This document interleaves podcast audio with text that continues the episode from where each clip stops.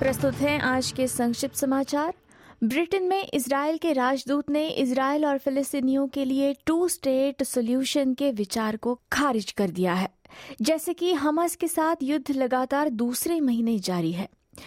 1990 के दशक के मध्य में अंतरिम शांति समझौते, जिसे ओस्लो समझौते के रूप में जाना जाता है, ने फिलिस्तीनी प्राधिकरण को वेस्ट बैंक और गाजा में एक स्वायत्त सरकार के रूप में स्थापित किया, ताकि इसराइल के साथ एक स्वतंत्र पैलेस्टीनियन राज्य की ओर अग्रसर किया जा सके।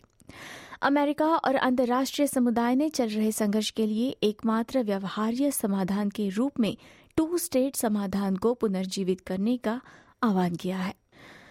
जूविश समुदाय के नेताओं का कहना है कि वे सात अक्टूबर को इसराइल में हमास के हमलों के बाद एंटीसेमिटिक घटनाओं में तेज वृद्धि से बहुत परेशान हैं।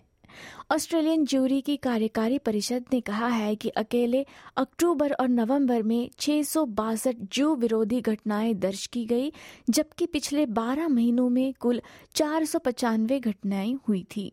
मेलबर्न में नॉर्थ ईस्ट लिंक की लागत मूल अनुमान से दोगुनी से भी अधिक होने का अनुमान है। मेलबर्न के पूर्व में प्रमुख सड़क परियोजना का 2016 में अनावरण होने पर मूल रूप से इसकी लागत 10 बिलियन डॉलर बताई गई थी, लेकिन अब इसकी लागत 26.1 बिलियन डॉलर होने की उम्मीद है।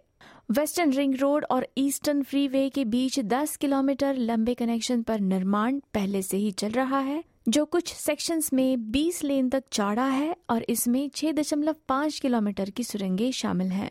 6 अक्टूबर को छोटे विमान के दुर्घटनाग्रस्त होने से पीटर नाली की मृत्यु हो गई जो 11, 9 और 6 वर्ष के पोते पोतियों के साथ विमान उड़ा रहे थे ऑस्ट्रेलियन ट्रांसपोर्ट सेफ्टी ब्यूरो की प्रारंभिक रिपोर्ट में पाया गया कि पाँच सीटर सिरस विमान जब क्वीन बयान के उत्तर में गुंडारू में एक पैडॉक में ज़मीन से टकराया तो उसके इंजन बंद थे। अब खबर भारत से। भजन लाल शर्मा आज राजस्थान के मुख्यमंत्री पद की शपथ लेंगे। शपथ ग्रहण समारोह का आयोजन जयपुर में किया जाना है। भारतीय जनता पार्टी ने भजन लाल को सीएम पद के लिए चुनने के साथ साथ दिया कुमारी और प्रेमचंद बैरवा को विधायक दल की बैठक में उप मुख्यमंत्री के पद के लिए नामित किया गया है। इसी के साथ आज के संक्षिप्त समाचार समाप्त होते हैं। धन्यवाद।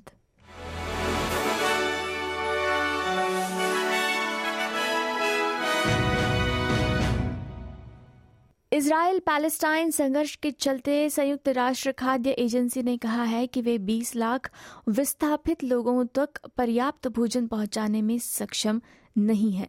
अमेरिका का कहना है कि उसने गाजा में हमास के खिलाफ कम तीव्रता वाले अभियान के बारे में इजरायली सरकार से बात की है। हालाँकि इसराइल पूर्ण जीत की मांग कर रहा है।